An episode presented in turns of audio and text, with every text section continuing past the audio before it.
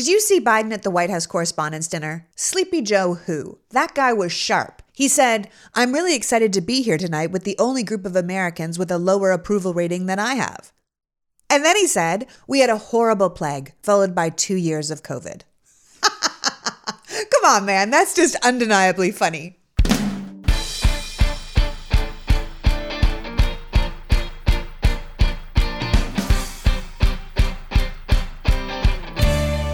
Hello, and welcome to the Politics Girl podcast. I'm your host, Leigh McGowan. Let's get into it. Education has become a hot button topic in America. From the school closings due to the pandemic, to the war on masks, to the endless talk of CRT, parents' rights, and the banning of books and talks of LGBTQ issues, the Republicans, never one to let a good crisis go to waste, have found a way to capitalize on this issue. The Democrats, not so much. So today we're going to talk about public education in America and how our politics are poised to completely reconfigure it depending on which road we vote to take. On April 5th, voters across Wisconsin went to the polls to vote in hundreds of school board races. What were once quiet, nonpartisan elections have become madhouses of anger, controversy, and culture war issues surrounding race, LGBTQ students, and the ongoing coronavirus pandemic. For the past two years, an allegiance of mostly right wing politicians, donors, activists, and yes, some parents, funded by conservative special interests and right wing media, have waged war on our public schools. These attacks on our school boards, our teachers, and our administrators are well coordinated and well funded, and one that Republicans see as a winning issue going into this year's midterms. The coalition of right wing advocates argue that they are simply fighting for parents' rights and school choice and to prevent the indoctrination of our children. But public education advocates believe this current attack on our schools represent the latest step in the long-term conservative project to weaken and ultimately destroy the public school system, one that nearly 51 million students and their communities rely on in favor of a private system designed to primarily benefit the wealthy few. Professor Michael Apple, a professor of curriculum instruction and educational policy at UW Madison, himself a former K 12 teacher, union leader, and renowned educational theorist, says in order to understand what's going on in education, you have to understand the larger context of increasing impoverishment, the defunding of public schools, and the movement of a part of our society towards what might be called neoconservative or neoliberalism, which holds the belief that private institutions are innately good and public institutions are innately bad. Historically, Americans have believed in the importance of a strong public school system, but the current political winds are undermining the entire concept. And this isn't some phenomenon that arrived in a vacuum or simply the consequence of the pandemic. Where we find ourselves is only possible because the Republicans have spent the past 40 years undermining the entire system. We have to ask ourselves what we think school is for. At its root, the idea of public school was to increase the life chances for the majority of the people in this country. Not just something for people who can afford it or what makes money, but as a public good that can be used by everybody. Most Americans take the public education system for granted, assuming that education for all American citizens is something that has always been provided. But that's not actually the case. And it's important to understand the history to have a better sense of what we're dealing with today. There has always been a direct correlation between education and wealth in the United States. In the beginning, even basic education was reserved for the children of the rich, and college was basically a finishing school for the next generation of aristocracy. But over time, the culture changed, and education became something that was recommended and eventually required for all children. But since knowledge is power, education has always remained a source of controversy, a struggle between progressive values and conservative ones. How about a little background? In 1635, the town of Boston opened the Boston Latin School for the sons of the ruling class. The Boston Latin School, alive and well today, is the oldest school in America, as well as the country's first public school. Nearby Harvard University opened the following year, becoming America's first and oldest school of higher education. Despite the school's establishment, the concept of classroom teaching was not something that was commonly done. Most of the children in the Puritan Northeast were educated, meaning they learned to read and write, at home, with most affluent families paying private tutors to educate their children. And when I say children, I mean boy children. Girls were sometimes taught to read, but not to write. Classroom learning was reserved almost exclusively for boys from wealthy families of European ancestry, so rich white boys. As towns became larger, more schools were constructed, but still only about 10% of colonial children went to school outside of the home. Early public schools didn't focus on academics like math and reading, but taught the virtues of morality, family, and community, and of course, and most importantly, religion. In the 1700s, most schools were common schools. Common schools educated students of all ages in one room with one teacher. Typically, these schools were public but not free. Parents paid tuition or provided housing for the school teacher or contributed other commodities in exchange for their children being allowed to attend. Resources in early classrooms were limited. Classrooms would have slates and chalk for writing lessons and possibly a few books for literacy. Although numerous schools were established over the next century, they were not connected by any centralized education system or guide. There was no formal structure in place or checks and balances to ensure schools were providing a certain quality of education. After the Revolutionary War, when America won its independence, Thomas Jefferson argued that there should be a formal education system paid for by the taxpayers, but nothing would actually come of that for about a hundred years. Schools did, however, continue to be established in order to educate a wider range of Americans. Parents and teachers in colonial times had used primers and readers typically imported from England, but after the Revolution, that had to stop. So, to help unify the nation after the war, textbooks were written to standardize spelling and pronunciation and to instill patriotism and religious beliefs into these newly American students. This is the birth of the power of the textbook. He who controlled the minds of the young wielded a lot of power. America's earliest textbooks included negative stereotypes of Native Americans and certain immigrant groups. They told you how to speak, how to think, and what the real history was. To this day, the struggle to control the content and distribution of textbooks is an epic political, social, and cultural battle. By the mid 1800s, there started to be a real call for free compulsory education. And in 1837, Massachusetts created the first state board of education. This movement towards a state public education structure was initiated by someone named Horace Mann, a state legislator who had rose from humble beginnings to graduate from Brown University and became a champion of social reforms, particularly public education. According to PBS, Mann's passion for education stemmed from his belief that education was the key to bridging social gaps, overcoming poverty, and creating a more equal society over time. During his time with the Massachusetts Board of Education, they extended the school year to a full six months, fought to get better pay for teachers, and more resources in the classroom. Mann advocated for publicly funded common schools led by professionally trained teachers, open to all children through at least elementary school. He believed that free school should be available to all citizens, regardless of race or social class, as a way of building wealth within the country and providing opportunities to all citizens. Horace Mann was clearly someone deeply ahead of his time, and his influence on education was instrumental, as it was because of him that children from all social classes were offered free formal education in Massachusetts. Another name to know in the early history of public education is a man named Henry Barnard. Barnard came from a completely different background than Mann, when Mann made his way in the world from nothing, Barnard was born to an extremely wealthy family and grew up with all the privileges of life. The two men, however, shared a passion for public education, which, after graduating from Yale in 1836, led Barnard to become deeply involved in the state of education in his home state of Connecticut. In 1838, a year after Mann had created the first Board of Education, Barnard became the secretary of the Board of Commissioners of the Common Schools of Connecticut where he worked to solve problems he thought to be inherent in the public school system. Through his passion and dedication, Barnard is credited with successfully forcing the districts in his state to meet the minimum standard for building, teaching, and classroom resources. In 1852, Massachusetts became the first state to make formal schooling mandatory for all children, followed the next year by New York.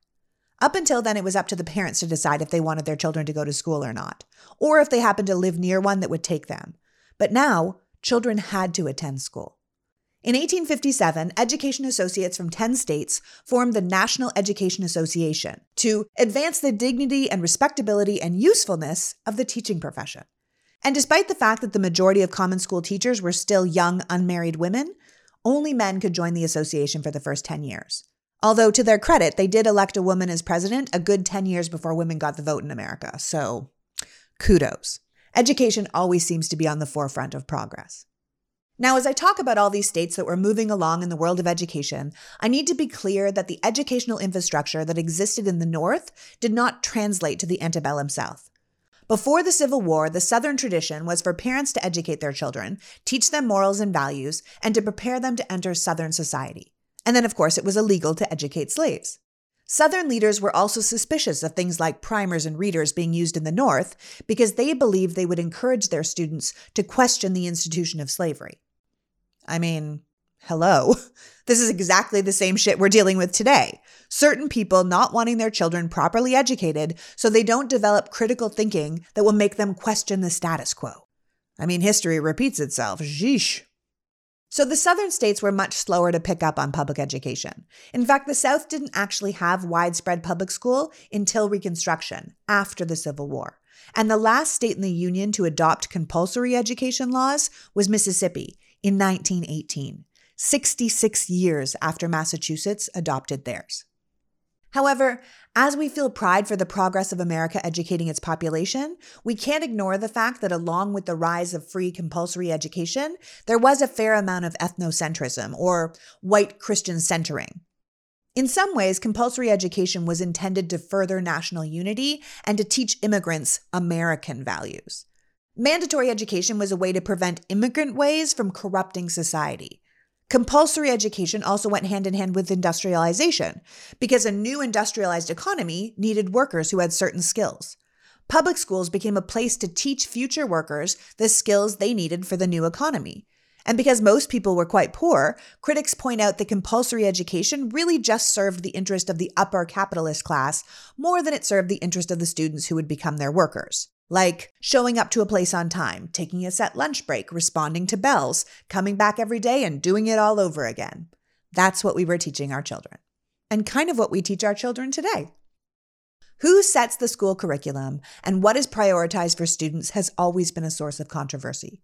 We're dealing with it now. Why are we learning some things but not others? Who are we learning about it for? Why are we learning it at all? But no subject has been more controversial over time than science and history. This isn't something we're just dealing with today. It's something that has been going on since the beginning of education.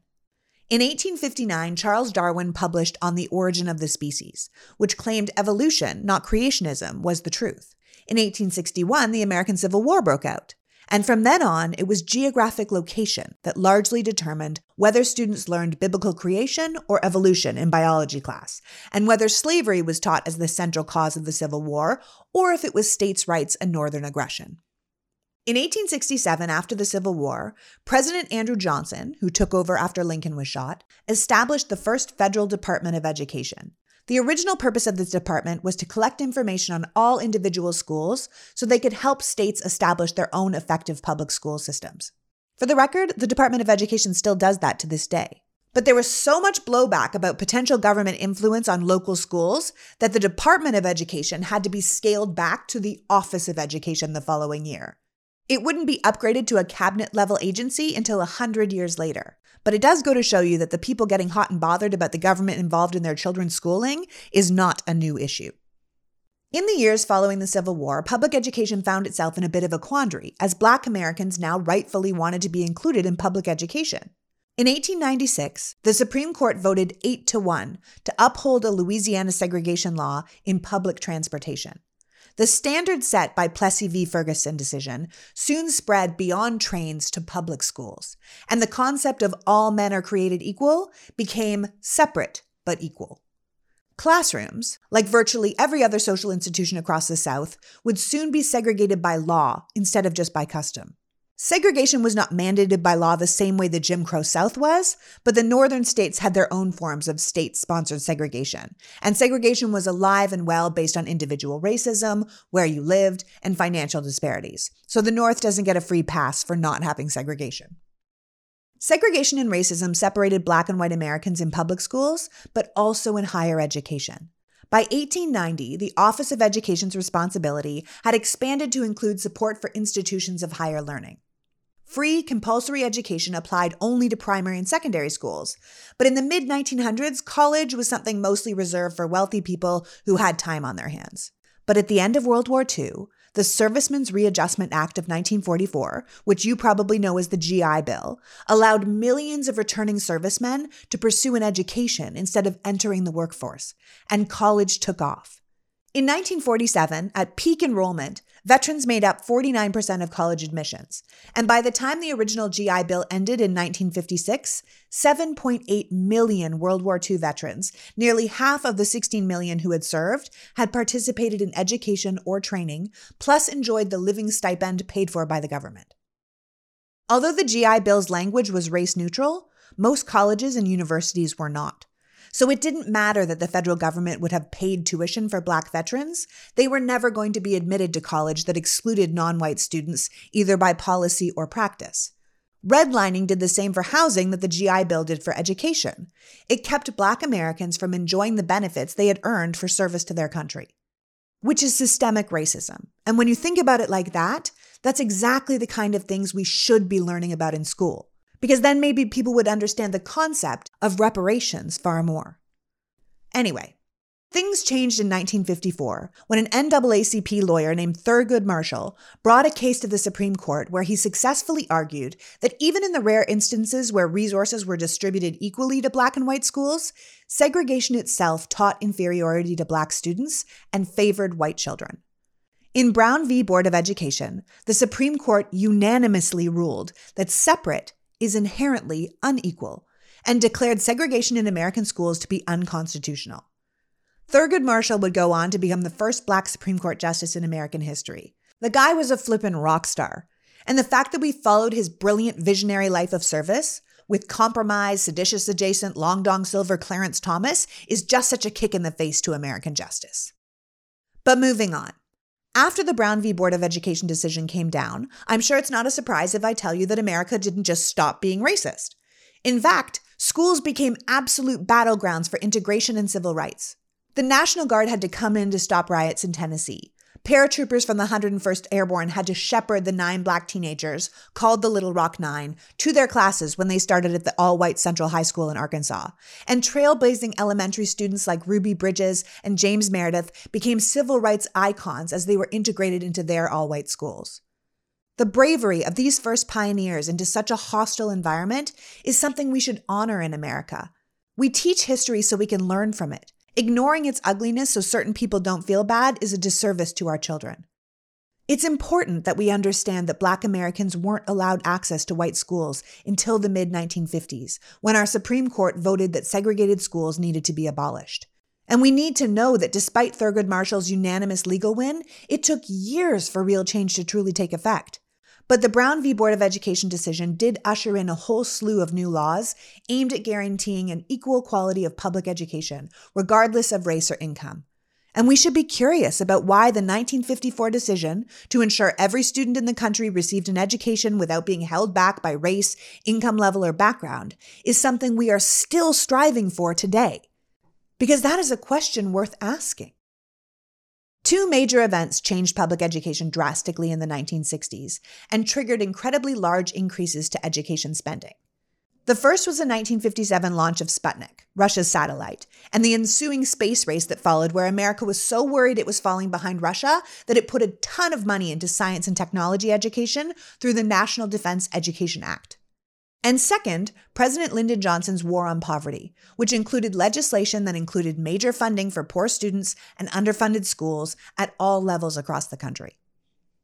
In 1963, President Johnson, who clearly does not get enough press for being a thoughtful and forward thinking leader, signed the Vocational Education Act, which dramatically increased funding for non college training and education in the trades. Later amendments to that bill would extend funding to demographics like women, minorities, or people with disabilities. Two years later, in 1965, President Johnson signed the Higher Education Act, which expanded public funding to colleges and universities. It was a bill specifically designed to improve access to higher education for middle and low income families, making them more upwardly mobile and supporting smaller schools with fewer resources so more people could partake in higher education. By the 1970s, despite the decision almost 20 years earlier, most schools were still segregated. This is often because neighborhoods were segregated, and children went to whatever school was closest to their home. So in 1971, the Supreme Court approved a strategy of busing children to more distant schools populated by students of another race. It was a traumatic time for the country, and it revealed a lot of widespread racism in places it wasn't expected, like major northern cities. Most notably, Boston, the birthplace of public schools, where busing caused a series of ugly and violent protests. In fact, buses carrying black students to white neighborhoods had to be accompanied by the police for their own safety. Again, something we ought to be learning about in school. Women weren't allowed to participate in school athletic programs until 1972, when the federal government passed the education amendments that included something called Title IX. Title IX was a great achievement for civil rights, women's rights, and equality in education because it banned discrimination based on sex, which opened the doors for young girls and women to participate in school sponsored programs. In 1975, the Education for All Handicapped Children Act and the Individuals with Disabilities Education Act were passed. Two landmark pieces of legislation that allowed millions of children with special needs, who up until then had otherwise been shut out of public education, to now attend the same school as their peers. It should be pointed out that most of the big changes that happened in the history of our country's education were all federal laws. Laws that came from the federal government that really forced the game to change. We are a privileged capitalistic society, and we started segregated. Change doesn't happen because people just choose to do the right thing. Sometimes their hand needs to be forced. Look at the power the states are currently wielding on education. What can be taught? What can be said? Who can use what bathroom or play for what team? What books can be read? What books are banned? Left to their own devices, the states are showing themselves to have some pretty backward points of view.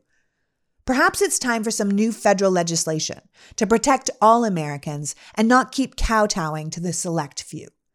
But the states currently passing these laws might just say, as they do with many things, if you don't like what we're doing, just leave. Go to a different school, go to a different state. In fact, we're trying to give you more options. That's why we like school choice and charter schools and religious schools and vouchers. We're trying to make sure everyone is happy. In fact, Republicans are leaning hard into school choice right now mostly so they can get their own children into schools that are filled with more their type of people, teaching their type of way. But there is even more to it than that. And we're going to talk all about that after some words from our sponsor. So stick around. Okay, Politics Girl has a new sponsor, Calm. Calm is the number one mental wellness app that gives you the tools to improve the way you feel and function in the world. Reduce stress and anxiety through guided meditations, improve focus with curated musical tracks, and rest and recharge with Calm's imaginative sleep stories. Here's the thing I use Calm every single day.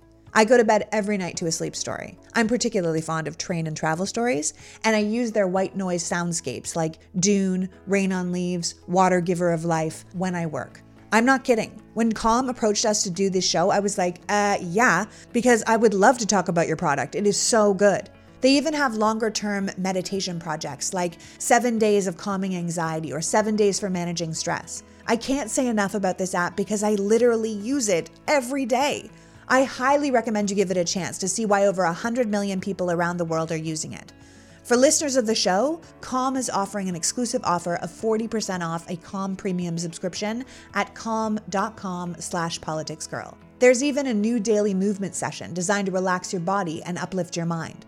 So go to calm.com slash politicsgirl for 40% off unlimited access to Calm's entire library.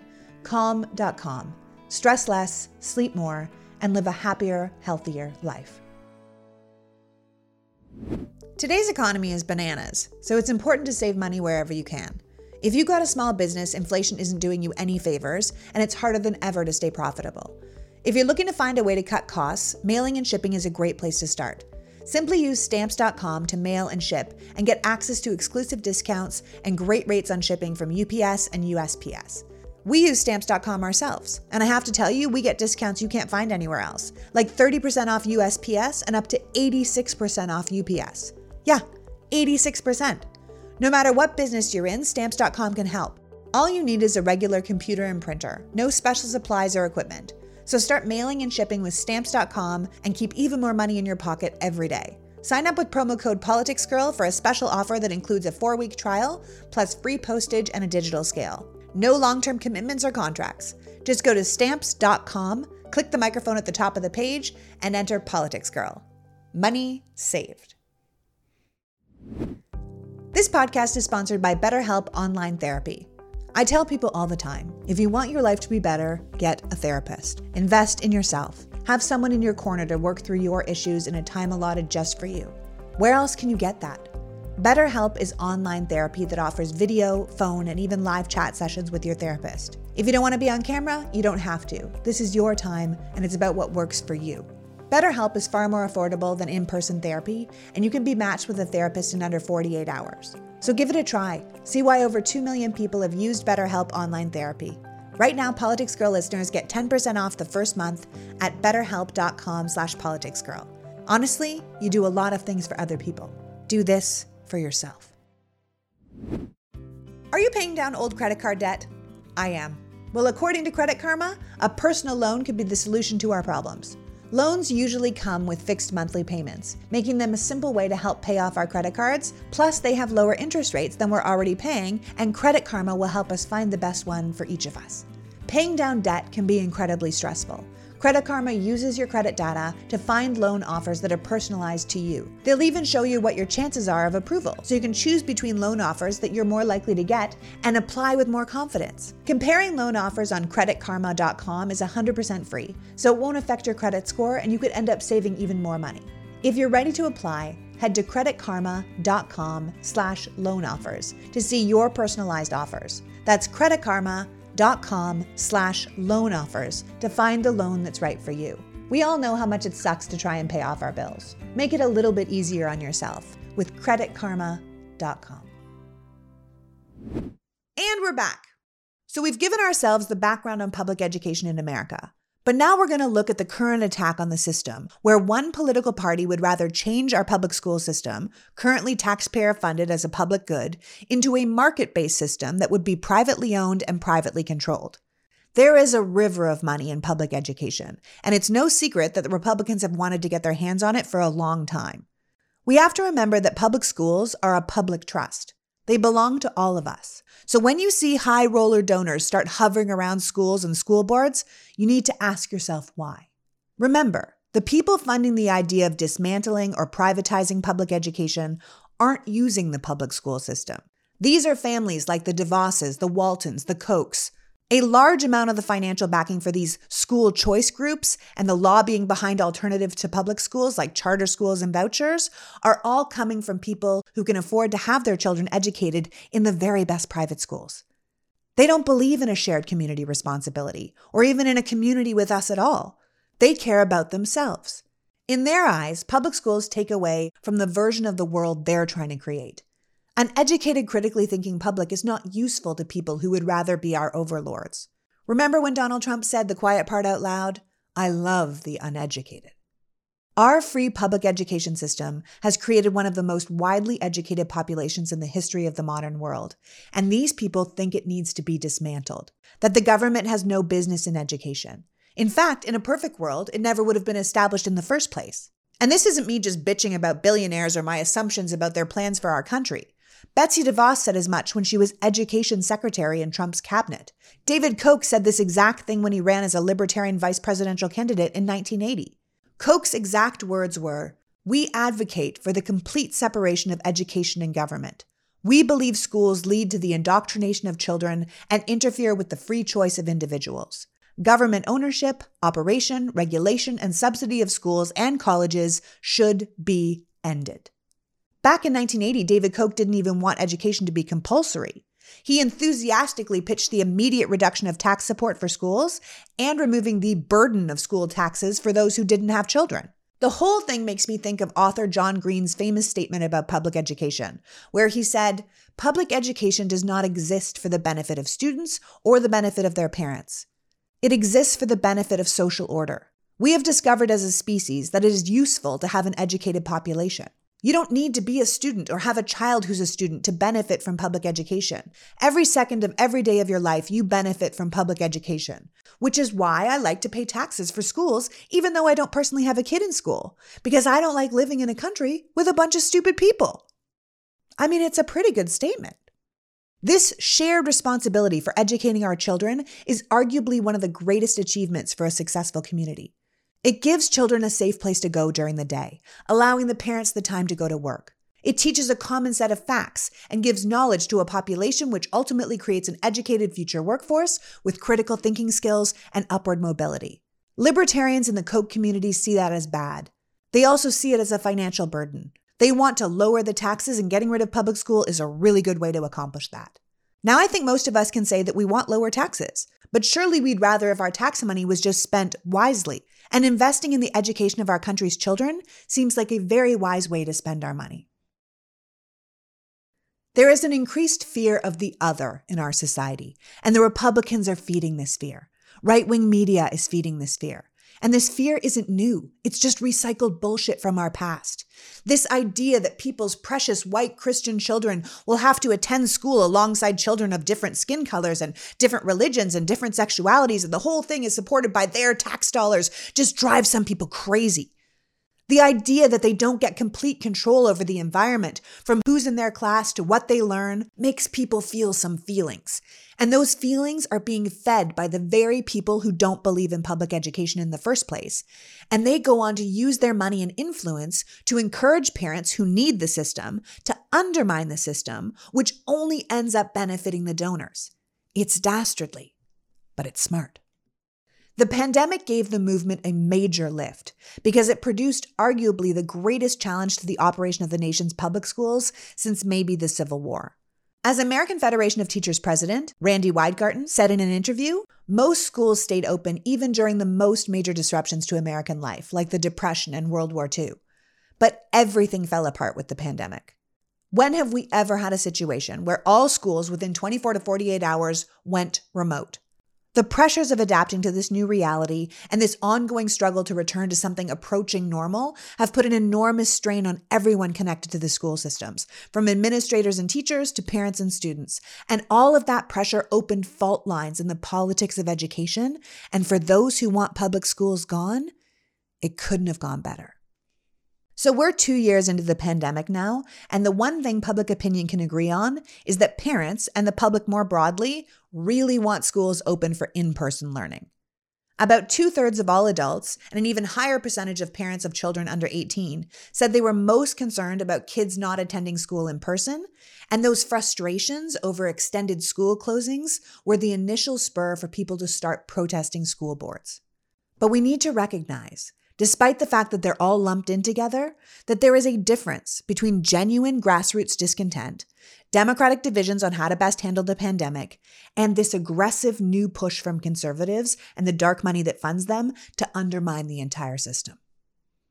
Conservatives have jumped in with this concept of parents' rights, but despite how much press these vocal advocates get and how much we've seen them in the news talking about freeing children's faces and government overreach and this whole I don't co parent with the government stuff, when it comes to the pandemic, the National Parents Union and the American Federation of Teachers found that most people were understanding, if not complimentary, to how schools were trying to balance the health and academic concerns. Polling also undermines the idea that there's some huge widespread backlash against mask requirements in schools. CBS polled people in February and found that nearly three fifths of people with school aged children were on board for schools to continue to require masks if the science deemed them necessary. But you wouldn't know that from listening to the news. The broadest movement emerging from the turmoil of the pandemic is the effort by Republican led states to turn genuine exhaustion from two years of living in chaos and concern for the good of their children's education into a way to be able to censor how teachers talk about race and gender, which has nothing to do with the pandemic at all, but is instead a capitalization on already frustrated parents. Republicans are using the pandemic as kind of a bait and switch Parents across the ideological spectrum are frustrated with how the school has been handled over the past couple of years, and with the quality of public education in general. COVID was just the final straw for an educational system that was already struggling. And the Republicans are capitalizing on that sentiment to do something they have always wanted to do, which is to destroy public education. Over the past 40 years, they have implemented funding cuts, pay cuts, unproven teacher methods, charter schools, increased class sizes, elimination of the arts, elimination of local control, benefit cuts, cuts in pensions, attacks on teachers. And all of these things have been led by the Republican Party. And now they're out here looking to stop the teaching of subjects they don't like and punishing schools for actions that go against their own personal version of the world. So far, at least 36 states have adopted or introduced laws or policies that restrict teaching about race and racism. With the 2022 state legislative sessions underway, even more legislation is in the pipeline. In fact, so many proposals have been put through that a political scientist who tracks laws for free speech in America says that he believes that all 23 states where Republicans hold unified control of the governorship and state legislature are going to approve some version of these divisive concept measures. And these anti CRT proposals are broadening their reach. As of now, at least eight states have considered legislation that would limit or fully prohibit how teachers in schools talk about sexual orientation and gender identity, with the most prominent, of course, being Florida's Don't Say Gay bill. We have states trying to impose greater surveillance on teachers, like the Iowa bill that proposes installing a video feed in every classroom. We have Glenn Youngkin, the Republican billionaire who eked out a win for the Virginia governorship based solely on the idea of parents' rights, establishing a tip line for parents to snitch on teachers. We have book bans spreading across red states and parents that are losing their minds at school board meetings. It is bananas that these states, the ones that talk endlessly about freedom, are basically turning into surveillance states with ever increasing censorship, and no one who votes for them is seeming to notice. Ron DeSantis, who, along with Texas Governor Greg Abbott, has been among the most vocal and visible advocates for these new restrictive laws, defends them as a way of ensuring parental input into the curriculum. They keep pushing the idea that Democratic politicians think parents should have no role in the education of their kids, and they just want parents to have access to what's going on in the classroom. As if every parent in America didn't realize pretty quickly during the pandemic that when it comes to teaching and our children's education, we are pretty much out of our league. Now we're going to backseat drive our teachers' lessons? Stop our jobs to watch a live feed from the classroom? Critique the syllabus and debate lesson plans? I'm sorry, a lot of people don't even go to parent teacher interviews. Now we've got time to do this? I don't think anyone is debating that parents should have a say in their children's education, but this kind of micromanagement undermines the entire profession. Jameson Brewer, assistant professor of social foundations of education at the University of North Georgia, says the message is clear. Looking at these bills, we're saying we don't trust teachers. We don't consider them to be professionals. We have little regard for the work they do and will undermine them at every step. It is deeply damaging to the profession, which is why teachers and administrators are leaving the job in record numbers. Teachers mostly go into the profession because they like children and they want them to learn. But these lawmakers are making it impossible for them to do their job, the thing they went to school to do. What other career are people with no qualifications coming into the workplace to tell professionals how to do their job and getting away with it? Politics in the classroom has long hindered education. But the pandemic and how the government got involved to keep people safe has taken the debate over classroom politics to an all time high. These new bills are leading educators to self censor and abandon equity initiatives. Teachers and school boards are being threatened, even in districts where bans haven't been passed yet. And we can't ignore that these bills, aimed at stifling conversation about racism and oppression, are designed to privilege the desires of white parents over other parents. Just as the bills aimed at limiting talk about sexuality and sexual orientation are designed to privilege the desires of straight and religious parents. Republican legislatures are selling these bills as parents' rights. But what parents? Whose parents? Because a black child or a child with LGBTQ parents or a child who is LGBTQ should be entitled to see their culture and hear about their stories in the curriculum as well. We also have to question why one group of parents should have the right to make a decision for an entire classroom or an entire library that serves a diverse community School libraries do more than support curriculum. For many students, it might be the only library they have access to. It gives them entertainment, artistic expression, or access to literature that might not be part of the curriculum. In some cases, these bills are going to allow a single parent to change the entire school district's library based on their own personal beliefs. Sponsors of these laws say they're just trying to diffuse racial conflict and protect the students. But critics of these bills argue it has the exact opposite goal that these bills aim to suppress the social and political influence of historically marginalized groups that are growing in numbers. These bills that restrict how schools discuss race or sexual orientation are coming at exactly the same time the new census found that children of color are, for the first time, the majority of the under 18 population in America, and at least one in six members of Generation Z identify as part of the LGBTQ community. Republicans paint themselves as the party of parents.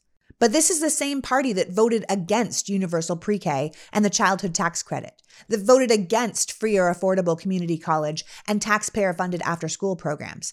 The same party who didn't want vaccine mandates or masks on their children to protect them from a deadly virus, and who refused to regulate guns that are now the leading cause of death for children and teens. However, Republican leaders have rightfully calculated that injecting partisan politics into local decisions about education will only serve to help them. Republicans are heading into the 2022 midterms with what they believe is a highly effective political strategy to capitalize on the frustrations of suburban parents reeling from the fallout of the pandemic. Derrell Bradford, the president of 50CAN, a national education advocacy organization, says that while Republican support for school choice policies aren't necessarily new, they're just now being used as a remedy for perceived grievances from a host of culture war issues as a way to destabilize public education and drive voter turnout in the way Republicans want. This really has very little to do with students, education, or teachers. It's all about Republicans regaining political power. And just so we're clear, school choice is an umbrella term that describes policies that allow parents to choose options other than going to the school their home address is zoned for. It includes everything from public charter schools to programs like education savings accounts, education tax credits, and school vouchers that provide private school tuition assistance for low income students, students with disabilities, or those zoned to low performing schools. Randi Weingarten, president of the American Federation of Teachers, says these new school choice discussions are right from the Betsy DeVos playbook, with the goal being to completely destabilize public education so that parents will move to private schools. And it's hard to ignore that the plan seems to be working. The reality is, public schools are losing staff and veteran educators by the busload, and few replacements are applying. Why would you want to teach or be an educator in this increasingly hostile environment? Which is exactly what the Republicans are hoping for. They have spent years trying to make public education so bad that people have to choose alternatives because the alternatives don't have to follow the same rules as public schools. Right now, theoretically, public schools are a public institution that have to teach the real history of the United States. They have to be responsive to the diversity of cultures and religions and languages. Voucher schools, religious schools, and even some charter schools, they don't have to do that. The idea being pitched is that these divisive concepts like social justice and democracy for everybody will sort themselves out if everybody has a choice. But statistics and evidence show that voucher plans don't work the way the rhetoric says they do. In fact, vouchers are shown to increase school segregation and increase the chance of having more affluent people have more power. So, despite the democracy and fairness vouchers promise, what we really get are schools that are increasingly for gated communities, schools that are for more affluent kids, schools that are responding to what affluent parents or more religious parents want, and schools that don't have to teach anything that isn't representative of those groups. And when you give money to these voucher systems, it means that public schools, which have to reach everybody, become underfunded because the money is taken from the public school budget and put into the voucher program or the nonprofit charter school program, the money follows the kids. So if you take the kids out and use an alternative, the money goes with them.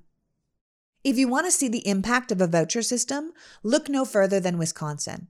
As educational theorist Michael Apple points out, a lot of the data on voucher schools is incredibly flawed. For many years, voucher schools didn't even have to take the same tests that monitored and held public schools accountable. Many voucher schools, especially those that were in the private sector that were supposed to be not profit but were really for profit, closed. In some places, 30 to 50% of the voucher schools that opened have closed. Private school vouchers are considered by experts to be an overpriced alternative that do very little to replace the educational services offered by public schools. In Wisconsin, the 32 year old voucher system has grown into a $350 million program that educates 10,000 students in 250 private schools statewide. Those hundreds of millions of dollars are a constant drain on the budget of public schools that are attempting to educate more than 850,000 students. And about 80% of the students receiving vouchers to attend private schools never attended public schools. But taxpayers are paying for their education, primarily at religious schools where they have no control or say over what these kids are learning. And while Apple points out that there are some voucher schools that have been proven to be successful, particularly for kids from minority backgrounds, these are not the schools Republicans are interested in funding.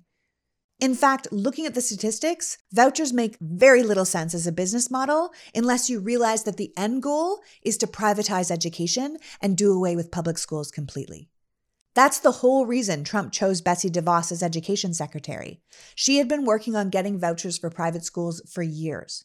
The religious right can't afford to or won't spend the money on running a whole school system. So they want tax dollars to keep their system running. These religious schools have been very successful growing their brand using money from the voucher systems. Churches don't pay taxes. Taxpayers pay taxes.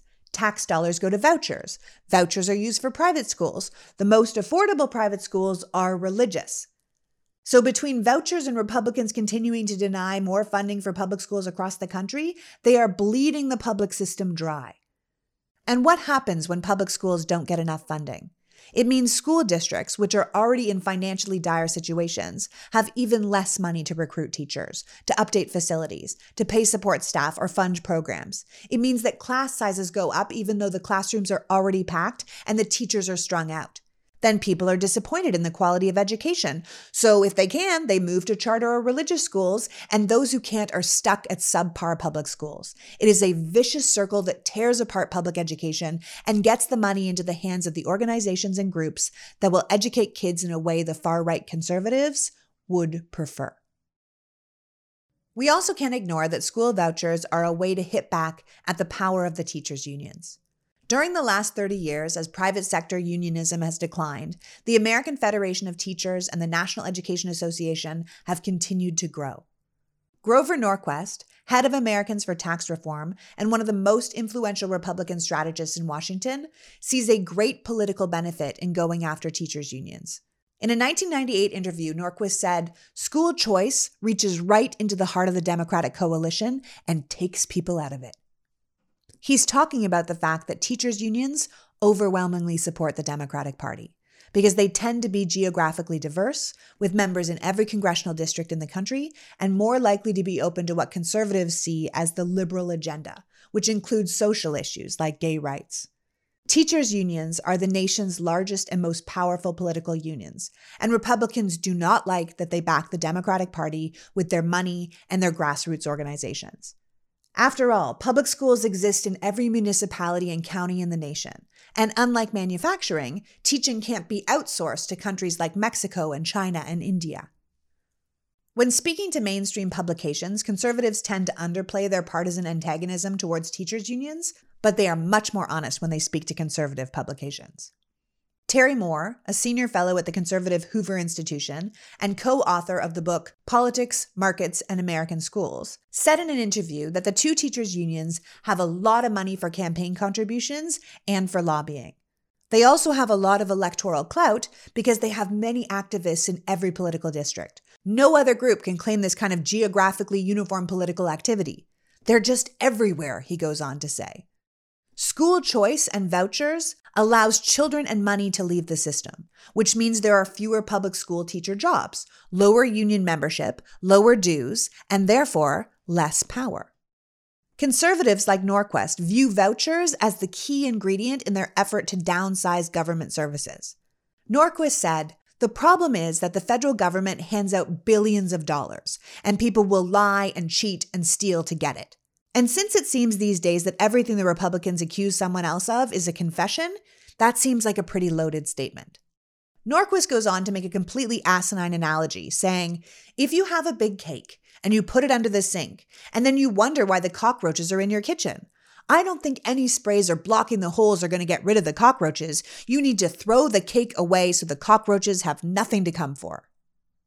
But as Barbara Miner, a Milwaukee based journalist specializing in education, says in her article, Why the Right Hates Public Education, I don't think most Americans see school teachers and students as cockroaches. The overwhelming majority of the population supports public schools. They don't want them dismantled, they just want them to work better. This kind of attack by Norquist and his far right conservative and libertarian compatriots is nothing less than a highly partisan attempt to undermine teachers' unions, the Democratic Party, and the American tradition of public education in general. They are telling people it's about parental choice, but it's about political power. Recognizing education is a powerful wedge issue, Republicans are trying to galvanize groups of voters around this concept of parents' rights, which is basically just a hodgepodge of conservative causes tied up in a package that they can capitalize on what the New York Times calls a free floating sense of rage from parents post pandemic. This combination of genuine discontent over schools closing and massive funding from longtime critics of public education has created this perfect storm. As a side note, it should be noted that the most cynical conservatives are also trying to paint universal vouchers as a way to support Black and Latino Americans. Voucher supporters keep trying to rebrand school choice as the new civil rights movement. They believe it plays not only well with voters of color, but also with liberal suburban whites who are leery of allowing too many minorities into their schools, but still see themselves as people who are pro equal rights. They try to paint voucher opponents as being the same as Southern segregationists. Like, voucher opponents are trying to stand in the way of good schools for poor Black and Latino children. It is deeply cynical and calculated. And more than trying to get them on board with school vouchers, it's a way to paint the Democrats as racist. Part of the Republican strategy has always been to get young Black people not to vote. The goal is to discredit Democrats and breed cynicism. These far right groups like the Bradley Foundation, the Walton Family Foundation, Children First America are constantly running ads supporting vouchers and painting anyone who's against them, I mean, people who are in reality just pro public school, as the new George Wallace. Even if they can't get everyone to buy into this idea, they believe the suggestion of racist Democrats will lessen the Black and Latino voter turnout, which is ultimately a neutralization strategy that works in their favor. Republicans are becoming more and more ruthless, with their politics leaning more and more authoritarian. There is no longer room for discussion or nuance. You either believe exactly what they believe or you are against them. Republicans are even attacking their own members who aren't 100% on board with school choice, like representatives who have districts that are mostly rural, districts without other educational options than public school, districts that have struggled with the idea of school choice because they're not going to be able to build a new private school or fund a new charter school in that area. Representatives whose constituents depend on the public option are justifiably worried that if their own party undermines public schools, what will happen to those kids? But if you don't 100% support school choice, then the Republicans are going to come after you as a RINO and try and replace you with someone who will better toe the party line. This has nothing to do with the people and everything to do with retained power and top down command. When Florida Senator Rick Scott, Republican and chairman of the National Republican Senatorial Committee, unveiled his 11 point plan of conservative priorities, the number one issue on the list was the ability for parents to choose the school that best fits the needs of their children. Best fits the needs of their children sounds good, what if the best needs of your children, according to their parents, are a segregated school with Christian prayer and a no gay policy? Where does that leave other children in the district, especially if those new schools are getting all the federal dollars? When Iowa Governor Kim Reynolds delivered the rebuttal to President Biden's State of the Union, she focused on the idea that conservatives are leading a pro parent, pro family revolution, and that school choice was a way to eliminate the threat posed by public schools in America, which she basically characterized as hotbeds of liberal brainwashing. During his speech at CPAC, Donald Trump said that any parent who objects to the radical indoctrination in their children's classrooms should be able to take their share of taxpayer dollars and spend it at the private, charter, or religious school of their choice. He went on to say, We will never forget what these people did to our children, and we will hold them accountable at the ballot box. Look, the politics of school choice has always been messy. Democrats generally take the position that opposes taking money away from public schools. But that's not a blanket statement, because some Democrats, especially ones representing economically disadvantaged communities, are supporters of private school choice policies. The political lines are even less clear when it comes to Democratic support of charter schools, which experienced the largest expansion in history under the Obama administration, but had mixed results. And the progressive wing of the party is increasingly using charter schools as their own purity test. GOP strategists are capitalizing on school choice as a way to drive voters out, but it's ridiculous to not kick back on what they're offering. The party of parents? Please. Everyone supports their kids. Show me a Democrat that doesn't want a high quality education for their child. Show me a Democrat that doesn't believe that parents should have some say in their child's education. This is just politics and branding. If you want complete control over every single thing your child learns, how it's taught, and who's around them while they learn it, it sounds like you should be homeschooling. If you want prayer in the classroom and religious teachings, you might be better suited to a religious school. Of course, we should expect more from our local public schools and hold them accountable for their results. We should want them funded and teachers compensated for quality work, and parents should be involved in a helpful, not detrimental backseat driving kind of way.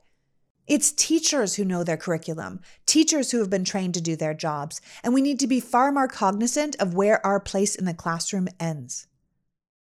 Republicans don't believe this, or at least it's not what they're pitching.